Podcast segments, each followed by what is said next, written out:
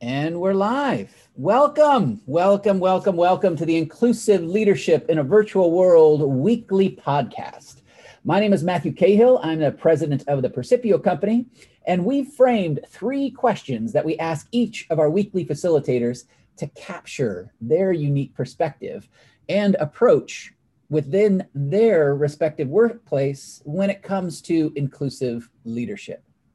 Today, we have none other than Robert Gillette, who's going to be speaking to us, sharing with us his insights. He is an incredible IT executive. Welcome to our podcast, Robert. Well, thank you very much, Matthew. Uh, for those of you listening, I don't know if you know this, but Matthew was one of my favorite people in the whole world and uh, I very much miss getting together with him in real life and and uh, hugging and sharing coffee and those kinds of things. So, uh, you had me at hello, Robert. All right, let's jump in with the first question. As an inclusive leader, what is unique about your approach? Well, hey man, I want to be a team player here, but man, there's nothing new under the sun. So, what I think is unique about my approach, probably about me personally, is I have bucked most of my life against formality. A lot of people, especially when young people, you know, I'm a little bit young and I'm always swinging above my age weight, so to speak. I've always, as the young guy in the room, I always felt like I was underdressed. I always felt like I was uh, undergroomed. And I'm just a very casual, informal person in general. And what I found as I dove into this professional world of, of ProVisors, which was a big step up for me, from you know just the IT world was that that was actually an asset for me. It's that it uh, allowed my authenticity to bleed through, and authenticity, vulnerability, that's the new currency in the world we live in today. And so this idea that instead of trying to look like what I think an IT executive should look like, I just tried to act and look like myself and mm. and had to be comfortable with this idea that if that turns you the wrong way we're probably going to disagree on lots of things. And so i should just be comfortable with that instead of pretending to be something i'm not. Yeah and that's not somebody you want to get close enough to to do business with anyway.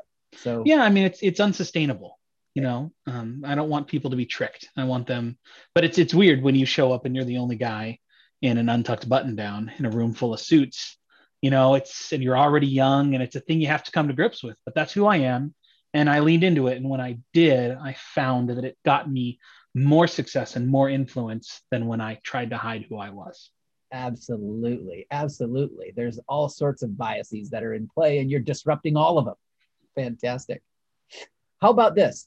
What is your favorite silver lining of this covid world that we have found ourselves in. What is this, hmm. your favorite silver lining of living and working in a virtual universe? You know, uh, there's a lot of things that I could I could explain about. Especially, I'm in IT. This is a great time to be in IT.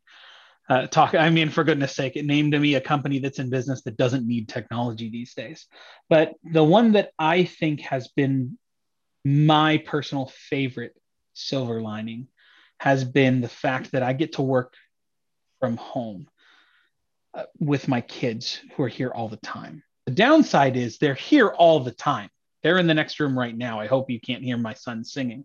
But this idea that I, I always, when I told, when I got into sales, I told my wife that I would never, or I would try to either get the kids up in the morning or put them to bed but i would i would try not miss both i would miss one but not not both and now i can do I both and still put in the eight or 10 hours a day that i need to to be successful. And so for me that's been my, my personal benefit.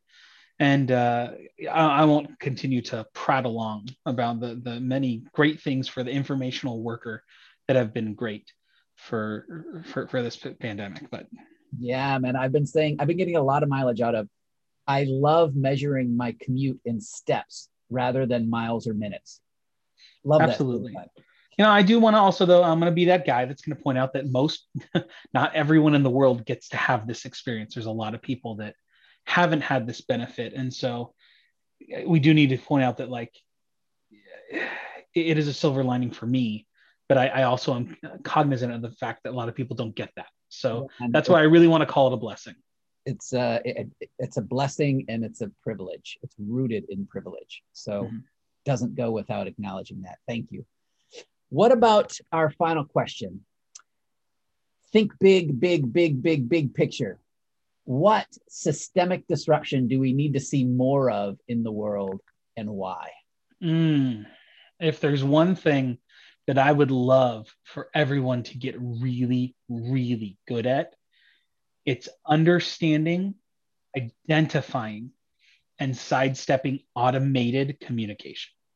Mm. Uh, and it's one of those things that probably every every person that's ever had a sales role is just cursing at me uh, for that right now. But you know, I bought a tool that will allow me to reach out to 100 people a day on LinkedIn and try and connect with them and set follow up messages for like 30 bucks a month.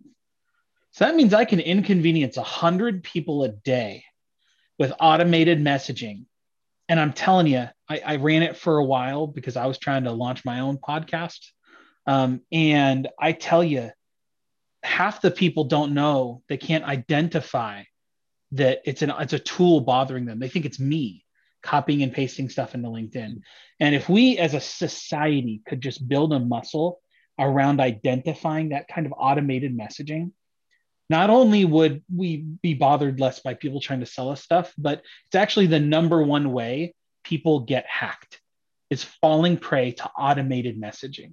And that's really it's just say that's the same thing. It's sales. It's people are trying to sell you on the idea that you have to click this but instead of talking to your conscious brain they're talking to your lizard brain and trying to get you to click on things you shouldn't click on. And that is the number one way people get hacked or have security incidents. And if we could just teach people to be what i call cautiously suspicious. Just like or have cautious distrust a little bit of suspicion when we see an email to not trust so quickly and maybe ask who sent this? Why did they send it? You know if we could learn to do that i feel like all of us would be so much better off. You always have not only useful tidbits tricks but big powerful insights so how do people get a hold of you if they want to connect with you uh, thank you uh, so, much for for your compliment. I can't move past that without saying something. But uh, LinkedIn is a great place to hunt me down. I've got my email, I've got my phone number there. Um, you know, you can uh, email me. I, I, just I also launched my own podcast, which is reclaimingsales.com. You can check that out. But yeah, LinkedIn is a great place. Beautiful. Thank you, Robert. Thank you.